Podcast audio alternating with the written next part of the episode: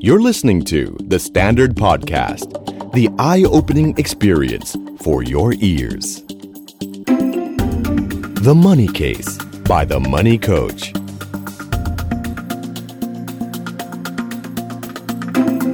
Real money, real people, real problems.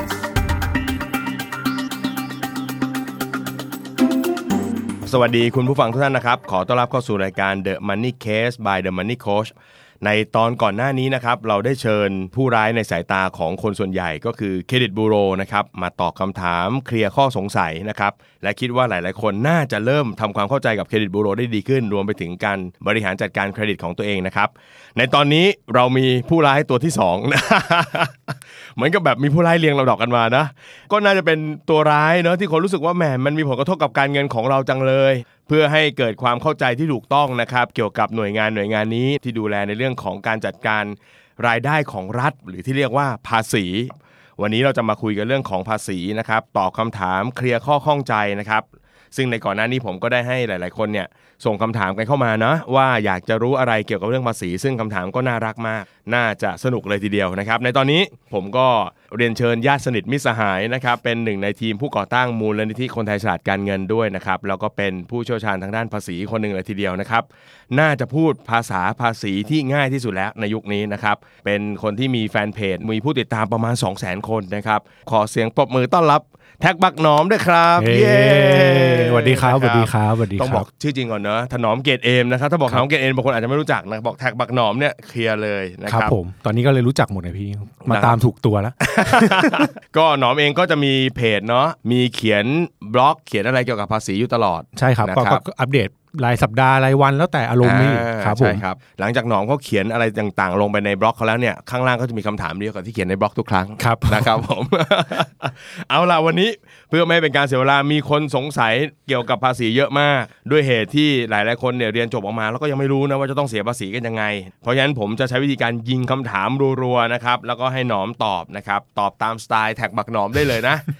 ผมก็จะเรียงคำถามนะเรียงลำดับแบบจากง่ายไปหายากนะครับ เอาง่าย ๆ ก่อนเลย อันดับแรกครับ อันนี้คำถามนี้น่ารักชอบ พี่หนอมครับ เราควรกังวลเรื่องภาษีตั้งแต่อายุเท่าไหร่ครับ คือภาษีมันไม่ใช่เรื่องที่ต้องกังวลตอนอายุเท่าไหร่ครับ มันต้คอรั ง บ กังวลทันทีที่มีรายได้ ง่าย ๆ บางคนอาจจะยังไม่รู้เลยว่าต้องกังวล แต่มีรายได้แล้ว เช่นแบบเอ่อลูกดาราบางคนที่มีรายได้เยอะ ตั้งแต่เขายังเด็กๆเงี้ย อ่า เขาก็ต้องเสียภาษีแล้ว ครับ แล้วตอนนั้นเขายังไม่กังวลเลย เออ แต่พ่อแม่เขาจะกังวลแทนฮะ จริง ๆ โดยหลักก็คือไม่เกี่ยวกับอายุเลย ไม่เกี่ยวเลยพี่ คือมันก็มีรายได้เมื่อไหร่ผมว่าคิดได้เลย คือ ม ต่อให้แม้แต่ยังจะไม่เสียภาษีก็คิดได้ก่อนเลยว่า เฮ้ย ต้องดูอะไรบ้าง อ่า ต้องเตรียมตัวอะไรบ้างเนี่ยค เพ รับ ราะฉะนั้นทันทีที่คุณมีรายได้ ครับ ตั้งแต่บาทแรก คิดเลย คิดเลย ว่านจะครับ ทำยังไง ว่าจะต้องจัดการเรื่องภาษี ใช่ครับ นะครับ เข้ามารู้เรื่องภาษีสักหน่อย ทีนี้ชอบอันนี้ฮะเมื่อกี้บอกว่ามีรายได้ต้องเสียภาษี อ่าใช่ อันนี้เป็นสมการแบบ ง่าย ๆ ที่ ใส่ สุด เออจำไว้เลยว่ามีรายได้ต้องเสียภาษี อายุไม่เกี่ยว อายุไม่เกี่ยวใช่ งั้น ค เจ รับ อคำถามสองขายอะไรบ้างที่ต้องเสียภาษี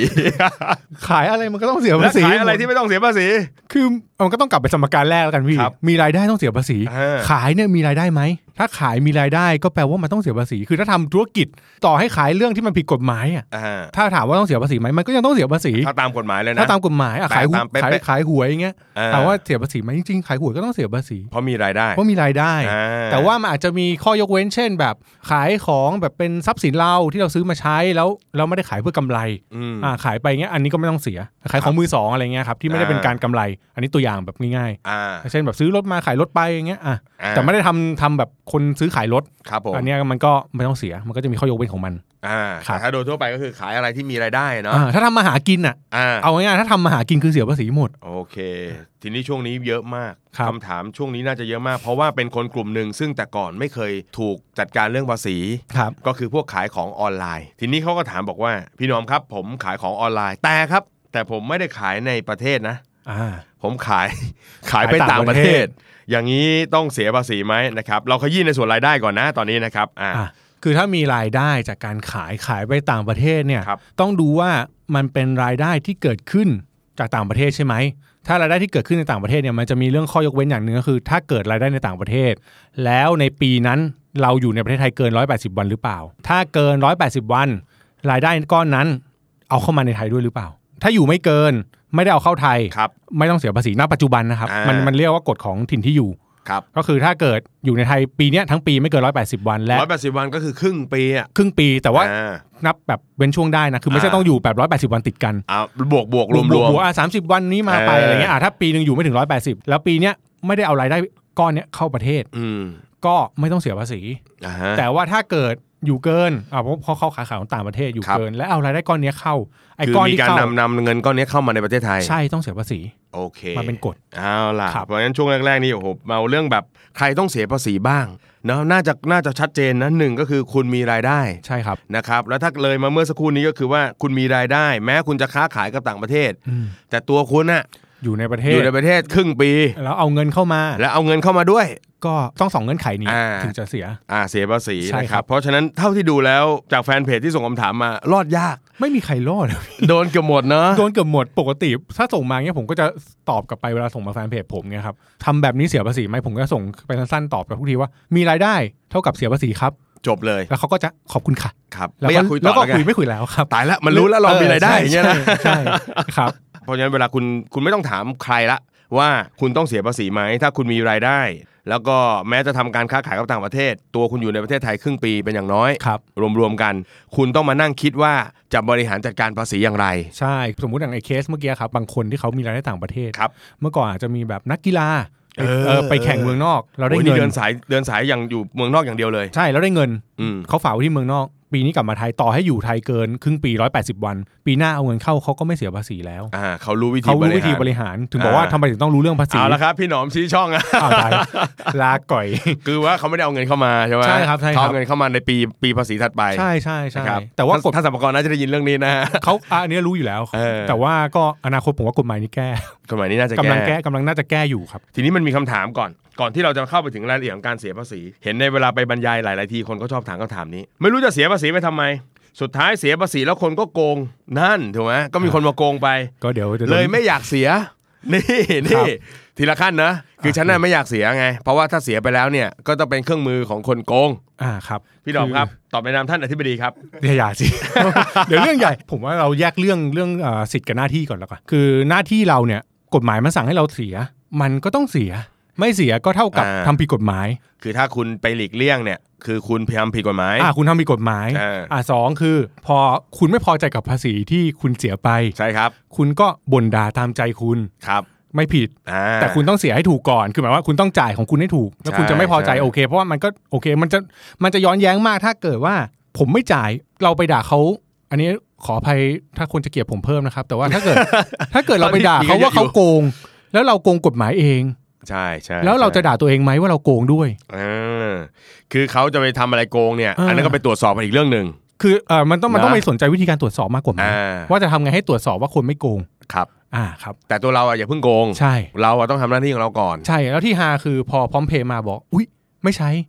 เดี๋ยวรู้ว่าโกงภาษี แต่เกลียดคนโกงนะ อ๋ออา ย้อนแย้งมาก งง อน เล แย้ ย มาก ตอนนี้งงตลอด คือตอนนี้รัฐบาลก็กำลังชวนให้ใช้ใช่ไหม ครับ ฮะใช้พร้อมเพย์เพื่อระบบการโอนเงินอะไรต่างๆ ซึ่ง ใช่ ประหยัด ใช่ ค่าใช้จ่ายไปใช่ไหม ครับ มันก็มีคนมุมมองไงว่ามันเป็นมุมที่หลอกล่อ เพื่อจะได้รู้หมดเลยว่าฉันมีรายได้เท่าไหร่ไอ้คนที่คิดอย่างนี้ก็แสดงว่าตัวมันอะหลีกเลี่ยงภาษี ใช่ครับ คือ ถูก ถ้า ไหม คนถ้าถ้าเกิดเราไม่ได้มีอะไรผิดปกติ เออ เราก็ใช้ใช้ประโยชน์จากมันได้หมดอ่ะ อืม คือทุกอย่างที่มันมีมาในอันใหม่ๆ นโยบายใหม่ๆ ถ้ามันเป็นประโยชน์ ครับ เราก็ใช้ถ้าไม่เป็นประโยชน์เราก็ไม่ใช้ก็เป็นทางเลือกชีวิตแต่ว่าอย่าไปอย่าไปคิดเยอะ อันนี้น่าจะคล้ายกับเครดิตบูโรนะครับเพราะว่าใครที่กู้หนี้ยืมสินเนาะแล้วจ่ายตรงเวลาเขาก็ไม่มีปัญหากับเครดิตบูโร ใช่ครับ เขาก็ไม่กลัว ครับ ใช่ไหมแล้วถ้าเกิดว่ามีข้อมูลอะไรผิดพลาดเขาก็กล้ากล้าจะไปแย้งไปตรวจสอบได้ ใช่ครับ เหมือนกันภาษีก็น่าจะคล้ายกันก็คือว่าเฮ้ยถ้าเราจ่ายตรงจ่ายถูกต้อง มันก็ไม่น่าจะมีปัญหาอะไร ใช่ครับ เออนะครับ เอาละทีนี้มันมีคำถามเข้ามาเยอะแยะมากมายนะครับ ผมจะทยอยไปเรื่อยๆเนาะมีคนกลุ่มหนึ่งซึ่งเขาบอกว่าพี่หนอมครับ รู้ตัวครับว่าต้องเสียภาษี ครับ แต่ที่ผ่านมาครับ ไม่เคยเสียภาษีเลยครับ แต่ว่าพอฟังพี่หนอมแล้วอยากจะกลับมาเป็นคนดีครับ ครับ อยากจะเข้าสู่กระบวนการคำถามคือ กลับเข้าสู่กระบวนการยังไงดีครับ ที่ไม่โดนย้อนหลังครับ คำถาเอยมา อกคือ ไป มันเป็น ปะวะ มันไม่โอ้มันเป็นคำถามที่เอ้ยอันนี้อันนี้ถามดี เพราะว่าปกติคือมันจะมันจะจบแค่นี้ครับ ก็คือ เออ อยากจะมาเสียภาษีให้ถูกต้องแหละแต่จะแต่กลัวว่าจะถูกตรวจสอบย้อนหลัง เออ ะเอาประเด็นอย่างนี้ก่อน คือถ้าเสียไม่ถูกต้องเนี่ย แล้วมันก็มีโอกาสถูกตรวจสอบย้อนหลังอยู่แล้ว แต่ถ้าเกิดกลับมาเสียถูกต้อง ถามว่ามีโอกาสไหมมันก็อาจจะมีโอกาส แต่คุณ ปกป้องตัวเองได้โดยการที่ว่าวันเนี้ยคุณเสียถูกมันมันหมายว่ามันเราทำถูกแล้ว เหมือนเริ่มนับหนึ่ง อ่าเราเริ่มนับหนึ่งใหม่ซึ่งอ่ะคนเราอะครับ สมมุติเขามาเห็นเรากลับตัวเป็นคนดี มันก็ย่อมจะดีกว่า ครับผม ดีกว่าที่เราจะเอ้ยอ๋อกลัวก็เลยไม่เคยมาเสียเลยค่ะ เออ เพราะว่าหนูกลัวตลอดเลย จนถึง ก็ วัน ยิ่ง นี้ บานปลายนะ ใช่ครับมันก็ยิ่งมันก็ยิ่งเป็นโทษ แล้วก็โทษหนักจริง ๆ คนที่ไม่เสียเนี่ย อายุความมัน 10 ปี อืม เออแต่ว่าถ้าเกิดเสียถูก อายุความมันจะอยู่ที่ 2-5 ปีแล้วแต่เคส อ๋อ มันก็คือถ้าวันนี้เรามาเริ่มเสียถูกแล้วก็สบายใจไปได้ประมาณ 2-5 ไอ้คำว่าเสียไม่ถูกต้องนี่คือเสียไม่จ่ายไม่ครบ จ่ายไม่ครบแต่มีการยื่น ไคบ ภาษีใช่ครับ อ่ แต่ว่าไอ้ ย่งเงี้ย คำว่า สั้นกว่า ใช่ไอ้คำว่าไม่เสียเลยเนี่ยคือ 10 ปี โอ้โห คือถ้าไม่ยื่นเลย 10 ปี พอไม่ยื่นเลยปุ๊บเขาไปตรวจสอบย้อนหลังปรากฏว่าเฮ้ยคุณมีรายได้ว่ะ ครับ ก็ย้อนไป 10 ปี ใช่ โอ้โห แล้วมัน 10 ปีมันนับปีต่อปีไหมอย่างเช่น ปี 59 พี่มีรายได้แล้วพี่ไม่ยื่นไอ้ตัว 59 นี้ก็ต้องบวกไปอีก10 ปีไหม ใช่ก็คืออายุความของปี 59คือรายได้ปี อายุความของปี 59 59 ใช่ก็จะบวกไปถึงปีอ่ะ69 โอ้โห ก็ ยาว ค นะ ม ยาว ใช่ใช่แต่สมมติถ้า 59 เสียถูกปั๊บอายุความอาจจะแค่ 62 65 อ่า เออมันก็เห็นความโชคดีของเราแล้วนะ นี่เขาเรียกเป็นพวกอยากทำดีแต่กลัวเจ็บนะฮะ อ่าใช่ กลัวเจ็บ ใช่ นิดนึงพี่หนอมครับ ถ้าผมเข้าไปสู่ระบบนั้นจริง ๆ กลับมาคืนคนดีสู่สังคมนะครับ กลับมาเป็นคนดีเนี่ย มันมีโทษอะไรยังไงบ้างเล่าให้ฟังนิดนึงฮะ เอาแบบนี้ก่อนคือถ้าวันเนี้ยกลับมายื่นให้ถูกมันไม่มีโทษ สมมุติว่าปีนี้มีรายได้ปี 60 ยื่นปี 60ให้ครบเนี่ยมันไม่มีโทษ อืม ห้าเก้าเนี่ยจะไปยื่นเพิ่มโทษก็คือ ถ้าเป็นบุคคลธรรมดาเนี่ยเอ่อหนักสุดคือเงินเพิ่ม 1.5%ต่อเดือนอ่าคิดง่ายๆก็ปีละ18% มีละสิบแปด อ่ามีเบี้ยปรับค่าปรับนิดหน่อย อือฮึ ค่าปรับไม่ยื่นแบบอะไรเงี้ย200 บาท ค่าปรับ 200 บาท อ่า เละ ค่า บ ปรับก็คือไปยื่นภาษีเพิ่มแต่ว่าเงินเพิ่มที่ต้องเสียคือหมายถึงดอกเบี้ยแล้วกัน ดอกเบี้ย ดอกเบี้ย ที่ ที่ ต้ ต้ อ อง ง เสี เสี ย ย ภา ภา ษี ษีสมมติภาษีต้องเสียร้อยหนึ่ง อ่า แล้วไม่ได้เสียเนี่ยดอกเบี้ยมันจะมา 18%ต่อปี อ่า ก็อาจจะต้องไปเสีย 118 ใช่ครับ อืมบางคนก็แซวเล่นพี่หนองครับผมไม่กลัว18 บาท ไม่กลัว200 ผมกลัวไอ้ร้อยนั่นแหละ อ่าร้อยก็ย้อนไปเรื่อยๆ อ่ะเพราะฉะนั้นตอนนี้มันมี 2 อันนะพี่หนอมตอนนี้ที่คนสงสัยแล้วก็ผมว่าคนยังงงกันอยู่คือเฮ้ยต้องเสียภาษีกับต้องยื่นแบบ อ่าครับ เพราะมีคนมาบอกเขาว่า พี่เห็นเขาบอกว่าคนเงินเดือน 25,000เนี่ยโดยประมาณเนี่ย อ่า ยังไม่ต้องเสียภาษี พอบอกว่า 25,000ไม่เสียภาษีปุ๊บเขาไม่ยื่นแบบเลย ครับ อยากให้แยกตรงนี้ให้ฟังหน่อยว่าเฮ้ยที่ถูกต้องมันคืออะไร เราต้องบอกอย่างถ้ามีรายได้ทั้งปีเกินแสนสองปัจจุบันกฎหมายใหม่ ก็คือเดือนละหมื่นแล้วกัน อ่า อ่าทั้งปีเกินแสนสองต้องยื่นภาษี รายได้ถ้าคุณรายได้เดือนละหมื่นขึ้นไปนะ อ่าเดือนละหมื่นขึ้นไปปีหนึ่งแสนสองขึ้นไปก็ อ่ะ ได้ ปีหนึ่งแสนสองรวมแล้วทั้งปีแสนสอง อืม คุณต้องยื่น ภาษี เสียไม่เสียนี่อีกเรื่อง ยื่นเพื่อบอกว่ามีรายได้ ไม่เสียก็ก็ยื่นไป ก็คือเอาง่ายๆก็คือเขาเขาบอกว่าสองหมื่นประมาณสองหมื่นห้ากว่าๆเนี่ยเริ่มเสียภาษี ก็ต่ำกว่าคุณมีรายได้คุณยื่นไปเลย อืม ก็ทำให้เขารู้ว่าเรามีข้อมูลว่ามันเหมือนกับ อ่า จริงๆจริงๆผมผมเห็นว่าเรื่องเนี้ยมันดีนะคือ มันเป็นพัฒนาการคนอะพี่ คนเรามันค่อยๆทำงานมีรายได้เพิ่มเพิ่มเพิ่มเพิ่มไปเรื่อยๆ คือถ้ามันไม่เริ่มจากตรงเนี้ย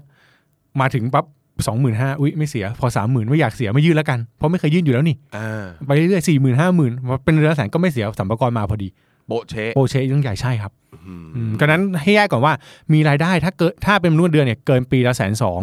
ยื่นภาษีเลย ต้องยื่น ต้องยืนถ้าเป็นอาชีพทำงานอิสระฟรีแลนซ์ขายของอะไรเงี้ยปีหนึ่งหกหมื่นเอง อืม ยื่นไปเลย อืม คือยื่นแล้วไม่เสียแต่ยื่นเพื่อบอกว่าเรามีรายได้ อ่าฮะ อ่า ซึ่งถ้าไม่ยื่นโดนไหม จริงๆถ้าไม่ยื่นโทษมันไม่ได้รุนแรงมากครับก็คือค่าปรับแบบ โอ้ 200 แต่ว่ามันเป็นประโยชน์กับเราเออเนี่ย พี่หนอมชี้ช่องอีกแล้ว เผม 200เอง ผมไม่น่าพูดเลย ก็ไม่น่า ริงๆ จะเป็นอะไร จริง มาก ๆโทษ นะ โทษจริงมันคือ 2 2,000ครับแต่ว่า เออเออ แต่ว่าทางปฏิบัติเขาเก็บ 200 เอ เออ อ เราก็บอกหมดเลยเนาะเออแล้วคนก็บอกเออไม่ยื่นก็ได้ คือไม่ยื่นอย่างที่ ไม่ดี บอก ไม่ดีไม่ดี มันเป็นประโยชน์หลายเรื่อง ใช่ใช่ใช่ ให้มันสะสมตัวเลขไปแล้วก็ข้อมูลรัฐบาลเนี่ย อืม เวลาเขาเก็บจากไอ้คนเสียภาษี ซึ่งไม่รู้เก็บแค่ไหนเนี่ยมันเอาไปทำข้อมูลอย่างอื่นต่อได้ เช่นรายได้ต่อหัว คนมีรายได้จริงๆเท่าไหร่เขาไม่รู้ อืม เพราะว่าถ้าคุณไม่ยื่นภาษีเขาก็ไม่รู้ว่าคุณมีรายได้เท่าไหร่ อ่าเพราะมันมีรายได้ที่อยู่นอก ใช่ ระบบ มันก็เป็นการ อะไ ช่วยช่วยเหลือไอ้ข้อมูลทางเศรษฐกิจ อืม จริงๆประเทศเราอาจจะเป็นประเทศที่เศรษฐกิจดีก็ได้ครับ แต่คนพอคนไม่ยื่นภาษีตัวเลขไม่มี เวลาวิเคราะห์อะไรนโยบายออกมามันอาจจะไม่ตรงกับสิ่งที่มันควรจะเป็น เฮ้ยโอ้โหให้ส่งผมแบบมหาภาค ดูแบบอ่าดูมีความรู้ ดูมีความรู้ดูมีความรู้ เออ ครับผม จริงๆเนี่ยต้องเล่าเรื่องหนึ่งให้ฟังนะครับหนอมน่าจะเคยได้ยินเรื่องนี้ก็คือว่ามีพวกที่เขาทำอาชีพอิสระเนาะ ครับ แล้วอยากจะกู้ซื้อบ้าน ใช่ เออรายได้เขาก็ไม่ไม่มีใครเห็นน่ะ มันจะมีได้รับเป็นเงินสดบ้างเนาะได้รับมาเป็นโอนเข้าบัญชีธนาคารบ้าง พออยากจะได้บ้านสักหลังหนึ่งแฮะ ไปกู้ซื้อบ้านไม่มีหลักฐานรายได้ที่มันเชื่อถือได้ ครับ สุดท้ายธนาคารก็จะถามหาหลักฐานที่มันเป็นเขาเรียกว่าเป็นทางการหน่อย อ่าใช่ เนาะก็สุดท้ายก็จะเรียกถามว่ายื่นภาษีไหม ใช่ ขอหลักฐานการยื่นภาษีหน่อย ใช่ครับ นะครับเพราะฉะนั้นมันก็เป็นประโยชน์อย่างตั้งแต่มหาภาคจนถึงจุลภาคแบบนี้ ตั เล วย เรา นะ ก็ได้ประโยชน์ใช่พี่ อ่านะครับนี่เรากำลังเกลี้ยกล่อมนะครับเนี่ย เกกล่อมก็ยื่นไป เถอะครับ คือไม่เสียจริงๆผมว่าไม่เสียยิ่งควรยื่นแล้วดูดู เออ ภูมิใจนะ คุณผู้ฟังครับที่ The Money Case by The Money Coach เราได้เรียนรู้เรื่องราวทางการเงินจากเคสสต s ดี้เด็ด ๆ กันไปแล้วนะครับ ถ้าคุณผู้ฟังสนใจเกี่ยวกับเรื่องธุรกิจและก็แบรนด์ไทย อยากรู้ตั้งแต่ที่มาอุปสรรค รวมไปถึงเคล็ดลับความสำเร็จ ผมแนะนำให้คุณฟัง The Secret Sauce Podcast กับเคนนักครินทร์เอพิโซดใหม่ Publish ทุกวันอังคารที่นี่ The Standard co ครับ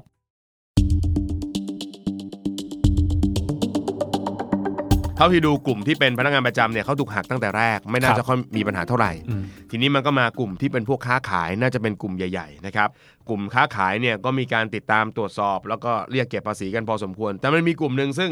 เงียบกับเขามานานแล้ว และดูในปี 2 ปีเนี้ยดูแบบอึกกระทึกคึกโครมมากนะครับเขาก็เลยเริ่มเดือดร้อนใจถามมาว่า พี่หนอมครับแนวโน้มครับขีดเส้นใต้คำว่าแนวโน้มนะฮะแนวโน้มของภาษีคนขายของออนไลน์ วันนี้เยอะมากเนาะเปิดแฟนเพจเปิดอะไรกันเยอะแยะมาก จะเป็นยังไงครับ คนขายของออนไลน์ต้องเตรียมตัวรับมือ ใช้คำว่ารับมือเลยนะ พร้อมสู้มากอย่างไร มีคำถามสุดท้ายต่ออีก ต้องเตรียมตัวรับมืออย่างไร ขีดเส้นใต้ถึงจะจ่ายน้อยที่สุด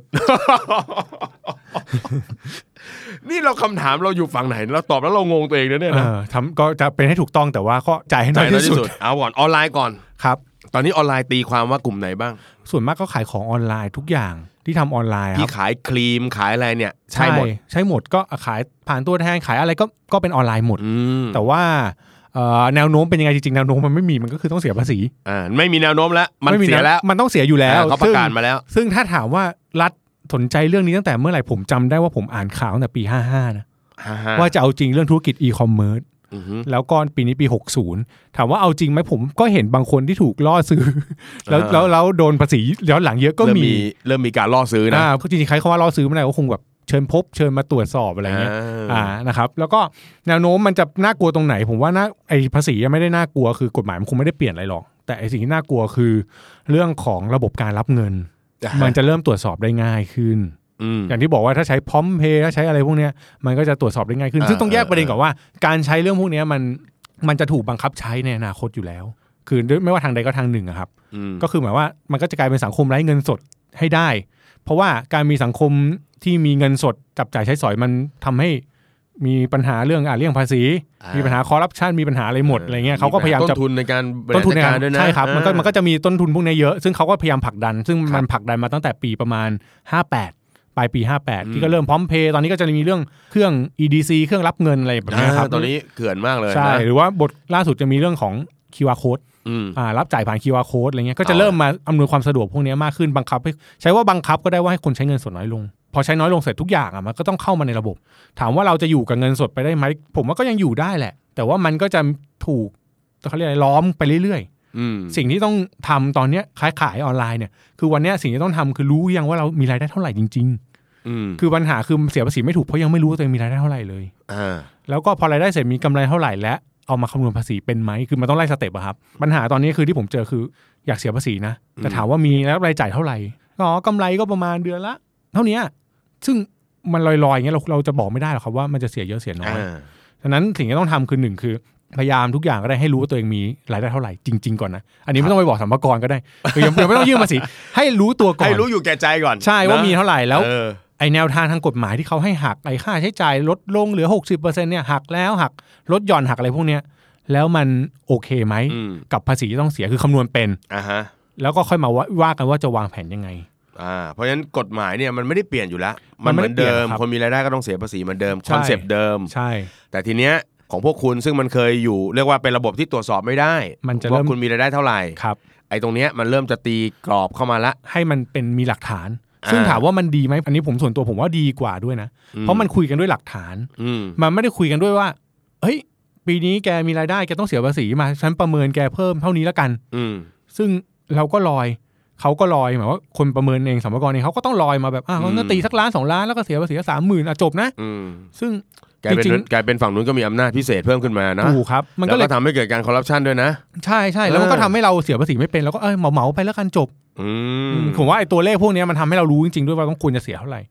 เออ เออดู ครับ แล้วดูดีกว่านะ ดู ครับ ดีกว่านะครับ ทีนี้มีคำถามหนึ่งก็คือ พอมาออนไลน์ปุ๊บเขาก็รู้สึกแล้วว่าอย่างที่พี่หนอมว่าเมื่อกี้เลยว่าเอ้ยรายได้ฉันเนี่ยต้องมาถามฉันว่าฉันมีรายได้เท่าไหร่มีกำไรเท่าไหร่ พี่หนอมคะสิ้นเรื่องสิ้นราวค่ะ จดทะเบียนบริษัทมันไปเลยดีไหม เออเนี่ยอันเนี้ยอันนี้ก็เป็นอีกเรื่องหนึ่งที่ถามบ่อย เออมาวัน ก นี้เอาใจคน เอา ขาย ใจ ของออนไลน์ เอา เย ใจ อะ ธุรกิจ มา เลย อืม คืออย่างเงี้ยครับคือถ้าตอบไม่ได้ว่ามีรายได้เท่าไหร่ ืม มีค่าใช้จ่ายเท่าไหร่ มี ครับ กำไรเท่าไหร่ เสียภาษีเท่าไหร่เนี่ยถ้าตอบพวกเนี้ยสี่ข้อที่ผมไล่มาไม่ได้อะอย่าเพิ่งจดบริษัทเลย อืมอืม เพราะว่าคุณจดมาแล้วอาจจะประหยัดภาษีจริง เพราะว่านโยบายภาษีบ้านเราเนี่ยเป็นนิติบุคคลเป็นบริษัทมันเสียน้อยกว่า เสีย ในอั แบ ตรา บ เปอร์เซ็นต์นะ ในอัตรา นะ เปอร์เซ็นต์ที่น้อยกว่า อืม คือ ถ้าเป็นบุคคลธรรมดามันจะ5ถึง35 อ่า ถ้าเป็นนิติบุคคลเนี่ยมันสูงสุด อื 20 ม ถ้าเป็น SME ได้รับยกเว้นนู่นเว้นนี่อีกกำไรคุ้ม แต่ว่าประเด็นคือถ้าคุณไม่รู้เนี่ยรายได้คุณอาจจะไม่ต้องจดเป็นนิติบุคคลหรือจดบริษัทก็ได้ อืม เพราะ ว่าเวลาจดนิติบุคคลจดบริษัทขึ้นมาครับมันมีค่าใช้จ่ายเพิ่มเช่นค่าทำบัญชี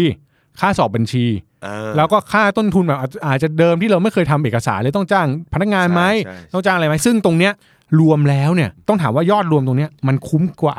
หรือเปล่ากับภาษีที่ลดลง มองให้เป็นยอดกับว่า คือประเด็นหลักเราไม่ใช่ประหยัดภาษีนะครับ ประเด็นหลักคือเราประหยัดค่าใช้จ่ายทั้งหมดที่เราต้องจ่าย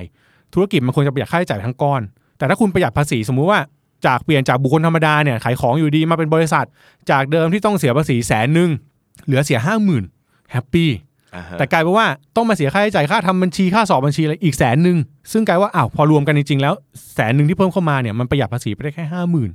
อืม มันไม่คุ้ม มันต้องไล่ตอบคำถามตัวเองครับ อย่าอย่ามโนแบบเฮ้ยมี 10 ล้านปั๊บจดบริษัทเลยดี บางคนเขาอาจจะไม่อยากจดก็ได้ อ่าซึ่ง ครับ ก็ไม่ได้ผิดก็มันก็จะมีวิธีการจ่ายภาษีในส่วนของบุคคลไป ใช่ครับ ซึ่ง อ่า ซึ่งก็ต้องยอมรับว่ารัฐเขาอยากให้จดบริษัทมากกว่า เพื่อความแบบดูแลจัดการง่าย ครับผม อ่านะครับซึ่งซึ่งมันก็เป็นการเชิญชวน ซึ่งเราเองอ่ะต้องรู้ว่าเราอยากจะเอาแบบไหน โอ้ เออถ้าเราตอบไม่ได้คือบางคนผมไม่ทำอย่างเงี้ยพี่ ครับ อันนี้เล่าให้ฟังเลยทำทำแบบขายของอยากถามว่าจดบริษัทดีไหม อืม ทำงบออกมาเสร็จคือทำแบบรายได้ค่าใช้จ่ายหักกันเสร็จ ทุกวันเนี้ยขายขาดทุนอยู่ไม่รู้ตัว อืมอืม เออ ครับผมเอาล่ะทีนี้มาเรื่องของสิทธิประโยชน์ต่างๆ บ้างเนาะสำห ครั รับบ คนทั่วๆไป ซึ่งผมเชื่อว่าหลายๆคนเนี่ยจะงงจะสงสัย มีคำถามแรกก่อนนี่คำถามส่วนตัวพี่เลยทำไมเวลาสัมภากระออกอะไรมาเนี่ยทำไมไม่มีหน่วยงานออกมาอธิบาย อยากให้เขาจ้างเหมือนกันนะครับ อยากก็ในใจก็ เออใช่ไหม อยากให้เขาเชิญชวนให้ไปทำให้เขาเหมือนกัน เออทำไมทำไมไม่อธิบาย เพราะว่ามีหลายครั้งที่เราเห็นอย่างเช่น เอาว่าปี 2 ปีเนี้ยมันงงกันมากเลยอย่างเช่น ท่องเที่ยว ครับ บินอันไหนได้บินอันไหนไม่ได้ใช่ไหมจับจ่ายใช้สอยช็อปช่วยชาติ งงกันประชาชนบางคนนี่งงถึงขั้นว่า คิดว่ารัฐให้เงินฟรีหมื่นห้า ใช่ใช่ ไปซื้ออะไรก็ได้ ครับ เนาะแล้วค่อยเอาบินมาเบิกหมื่นห้าคืน คืองงมากไงก็เลยว่า เอ๊ะสัมภากระมีทีมงานสื่อสารองค์กรอะไรแบบนี้ไหม เท่าเท่าที่ทราบก็มีแฟนเพจ มีแฟนเพจอย่าง มี เดี แฟ ย น ว เพจที่ที่ช่วยแบบให้ข้อมูลอะไรอย่างเงี้ยครั อ๋ บ อ แล้วก็มีประชาสัมพันธ์เป็นพวกแบบความรู้เป็นคลิปวิดีโอบ้าง แต่ว่าอาจจะอธิบายในภาษากฎหมาย ใช่ใช่ ซึ่งต้องยอมรับว่าคนเราอ่านภาษากฎหมายไม่รู้เรื่อง มันยาก มัน ไง รู้สึกว่ายาก ทีนี้ยากปั๊บมันก็จะมีสองแบบคือทำให้ง่ายแบบง่ายไปเลย อืม โดยที่ไม่ถูกได้ได้ข่าวได้อะไรมา เราก็พยายามจะให้มันสรุปสั้นๆ อ่า ลดภาษีหมื่นห้าซึ่งมันคือลดหย่อนอย่างเงี้ย ใช่ใช่ อ่ะมันไม่ใช่ลดภาษีเลยนะหมื่นห้า ใช่ แต่ว่าเวลาเขาเขียนมาก็ลดภาษีหมื่นห้า โอ้นี่ผิด คน เลย ปั๊บเอาหุยลดภาษีหมื่นห้าจัดมันก็เลยไม่มีคนผมว่ามันเป็นปัญหาเรื่องของการแปลกฎหมายให้เป็นให้เป็นภาษาที่มันเข้าใจง่าย ซึ่งไม่ ค ได้ รับ ไม่ได้เกี่ยวกับผมนะครับ แต่ว่าส่วนตัวคือคนก็ไม่ชอบอ่านกฎหมายอยู่แล้ว อืม คน แล้ว ก็ไม่ กับปัญหานี้เนี่ยถ้าหนอ ค ม รับ ขึ้นเป็นอธิบดีนี่จะมีทีมงานตอนนี้ไหม ก็ผมค ปราง กฏ ไม่ ว่าอาจารย์โดนเอาออก ว่าผมว่าตั้งแต่เทปนี้ออกไปผมก็ อาจจะไม่ได้อยู่ในแวดวงนี้แล้วครับ เนอะเพราะว่าคือถ้าใช้ภาษายากฮะยังไงก็ทำไม่มีใครรู้เรื่องไงใช่ไหมครับ แต่อาจจะเป็นข้อดีก็ได้ทำให้เกิดแท็กบักหนอมขึ้นมา ครับ ครับ ก็ทำให้นักวางแผนภาษีหลายท่านมี มีรายได้ มีรายได้เพิ่ม มีอาชีพเนอะ ใช่ แต่ว่าถ้าถ้าเกิดผมเชื่อว่าถ้าทุกคนศึกษากันจริงๆอ่ะ อืม มันจะเก่งขึ้นเองนะ า คือผมต้องบอกว่าผมไม่ได้จบกฎหมาย อ่า ผมก็จบบัญชี อ่า แต่ผมก็พยายามจะอ่านพยายามแกะคือเพราะพอมันอ่านแกะไปเรื่อยๆเราก็จะชำนาญขึ้น อื ถ้ามันเกี่ยวกับเรา มันเป็นเรื่องภาษีที่เราควรรู้ ผมว่าก็ลงทุนกับมันหน่อยก็โอเค ครับผม ครับ แต่แต่ถ้าให้ดีน่าจะมีทีมงานเนาะ อ่า นะครับ นะ น่าจะมีทีมสื่อสารซึ่ง อันอันนี้มันนี่โค้ดพูดนะครับผม ครับ ไม่ได้ ผม ผมไม่ได้ให้ความเห็นเรื่องนี้นะฮะ ครับ มันนี่โค้ดโดยภายใต้คำแนะนำของว่าที่อธิบดี เอาละทีนี้มาดูเนี่ยที่มันลดหย่อนมันมีปัญหามากเพราะว่าไม่ว่าจะเป็นเพจของหนอมเองเพจของผมเองก็จะมีคำถามแบบพออ่านปุ๊บเนี่ยเราจะงงเลยนะครับ อย่างเช่นอ่ะลองดูคำถามแบบนี้เนาะคำถามนะครับ แฟนทำเรื่องกู้บ้านและรถ ครับ ผ่านทั้งสองรายการยินดีด้วยนะครับ จะบอกทำไมเนี่ยนะ จะลาออกจากงาน ครับ มาทำอาชีพฟรีแลนซ์นะครับ ครับ เล็กๆ น้อยๆ เล็กๆ น้อยๆนี่บอกไว้ก่อนเลยว่าเงินไม่เยอะนะ อ่า ส่วนผมเนี่ยหาเงินส่งบ้านและรถในชื่อแฟน แฟนกู้ แต่เขาส่ง แต่เขาหารายได้ เอาไป ครับ ส่งในชื่อแฟน อ๋อเป็นสามีที่ ดี ครับผม ถามว่าพอถึงสิ้นปี แฟนสามารถขอคืนภาษีค่าผ่อนบ้านและรถยนต์ เอาไงนะโอเค ผ่อนบ้านและรถยนต์เนี่ย ตัดรถยนต์ออกก่อนเลย เอ่อตัดรถยนต์ออกก่อนเลยเพราะว่ากฎหมายไม่เคยบอกว่า ผ่อนผ่อนรถยนต์ลดภาษีได้ คือต้องตัดตรงนี้ก่อนเมื่อกี้ นี่คือความสนุกของประเทศเราฮะ เมื่อกี้จะเล่าจะจะตอบแล้วเออลืมไปผ่อนรถไม่ได้นี่หว่า ผ่อนบ้านเนี่ย ก็ไม่ใช่ทั้งก้อนที่ผ่อนบ้าน ใช่ แค่ส่วนที่เป็นดอกเบี้ย อืม อ่ะเท่านั้นดอกเบี้ย เออ ที่จ่ายไปในการผ่อนบ้านแต่ละปี ครับผม ครับใน ได้สูงสุด ได้สูงสุดแสนหนึ่ง ครับผม ในชื่อของแฟน เพราะว่าแฟนเป็นคนกู้ เออ ก็คือคนกู้คน พี่หน้องครับแต่ผมเป็นคนหามาด้วยน้ำพักน้ำแรงครับ ก็ดันใส่ชื่อแฟนไปไงครับ ครับผม ก็เลยต้องเป็นของ โ เจ้าของ คใช่ เพราะจะไปหักที่แฟนได้ ใช่ คือประเด็นของคนเนี้ยเขามีเขียนไว้ว่า คือดันไปหักที่แฟน แต่แฟนผมเนี่ยพอออกมาทำฟรีแลนซ์เล็ก ๆ น้อยๆเนี่ย รายได้ไม่เยอะ ทำให้มีรายได้เนี่ยประมาณ 1 0 0 0 0แบาทต่อปี ครับ เขาก็เลยบอกว่ามันไม่คุ้มไงเพราะว่า1 0 0 0 0แบาทดูเหมือนกับเขาจะไม่เสียภาษีใช่ไหม อ่า หนึ่งแสน ใช่ใช่ ห้าห เพ มื่นราะมัน บาท หัก แรก ทุกอย่างหมดแล้วใช่ครั เอบ อจะทำยังไงดี ก็ยื่นรวมกันก็ได้ครับ อาจจะเอาค่ารถหย่อนพวกนี้มาใช้ได้ อืม ต้องยื่นรวมก็คือจดไม่แน่ใจว่าคำว่าแฟนกันนี่คือจดทะเบียนสมรสหรือเป ครั ล่า บผม ถ้าจดก็ยื่น ให้ม แบ อง บ โล ร ก วม สวยงามว่ายัง อย่าง นะครับ ถ้ายังเนี่ย เป็นแฟนกันเฉยๆค ถ้า รับ เป็นแฟนกันเฉยๆก็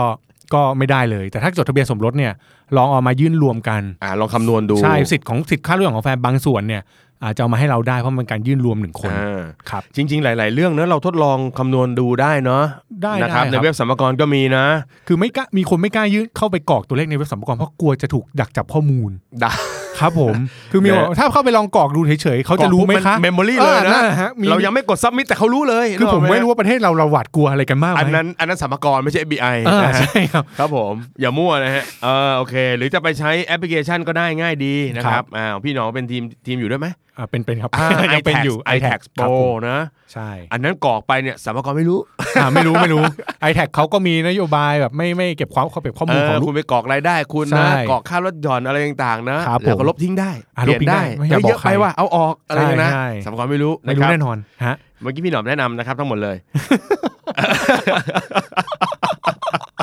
เพราะฉะนั้นเนี่ยเออต่อให้คุณบอกว่าไปยื่นที่แฟน แต่ว่ารายได้แฟนน้อยมันลดหย่อนมันไปหักภาษีก็ไม่มีประโยชน์ ก็ทำอะไรไม่ได้ เพราะว่าคุณดันจดในชื่อของแฟน ใช่ครับ ถูกไหมฮะ ใช่ครับ ชื่อของใครก็คนคนนั้น ใช่ คำถามถัดมาน่ารักครับ พี่หนอมครับ ผมทำบ้านพักอาศัยเองครับ แล้วแบ่งเป็นห้องเช่าครับพี่หนอมครับ บ้านพักอาศัยเองครับบ้านพักอาศัยเองคือ ผมผมพักอยู่ห้องหนึ่งค พัก รับ ยู่ห้องหนึ่ง แต่อีกหกถึงแปดห้องเลยครับ ครับ ให้เขาเช่าครับ ครับ ประมาณห้องละสองพันห้า อ่า ไม่รวมน้ำไฟครับพี่หนอม ครับผม เหมือนจะโฆษณาให้ไปอยู่ด้วยเลยนะครับ ต้องเสียภาษีไหม เสีย เสีย กลับไป แล้วต้องเสียภาษีแบบไหนครับ คือถ้าฟังถึงตอนนี้แล้วยังรู้สึกว่า เอ๊ะ ต้องเสียภาษีไหมกลับไปฟังตั้งแต่แรกหน่อย นะครับผม อ่ะ เออ มีรายได้ต้องเสีย ไหม ต้องเสีย ะเสียครับ แล้วเสียแบบไหน เสียแบบไหน เพราะเขาเป็ ก็ ห้องเช่าร ายได้มันจะเป็นรายได้ค่าเช่า ห้องเช่ามันก็ถ้าเอาแบบเจาะหน่อยก็เป็นรายได้ประเภทที่ 5 นะครับ ก็หักค่าใช้จ่ายได้ประมาณ 30%แบบเหมา อืม หรือหักตามจริงก็ได้ ก็ลองคำนวณภาษีดูแล้วก็หักค่ารถหย่อนอะไร เพราะตอนนี้ไม่ได้จดบริษัทอะไรเป็นหน้าเป็นชื่อตัวเองหมด ครับ ก็เอารายได้ส่วนเนี้ยไปยื่นครับ อ่าเพราะฉะนั้น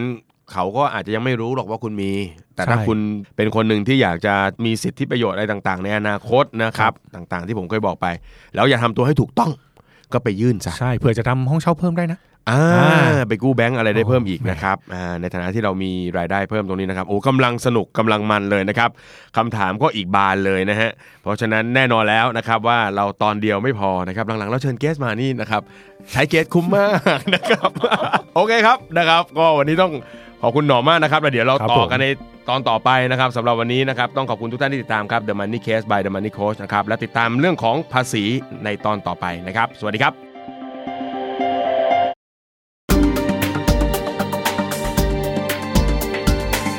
Binge listen to all our shows and episodes at thestandard.co slash podcast.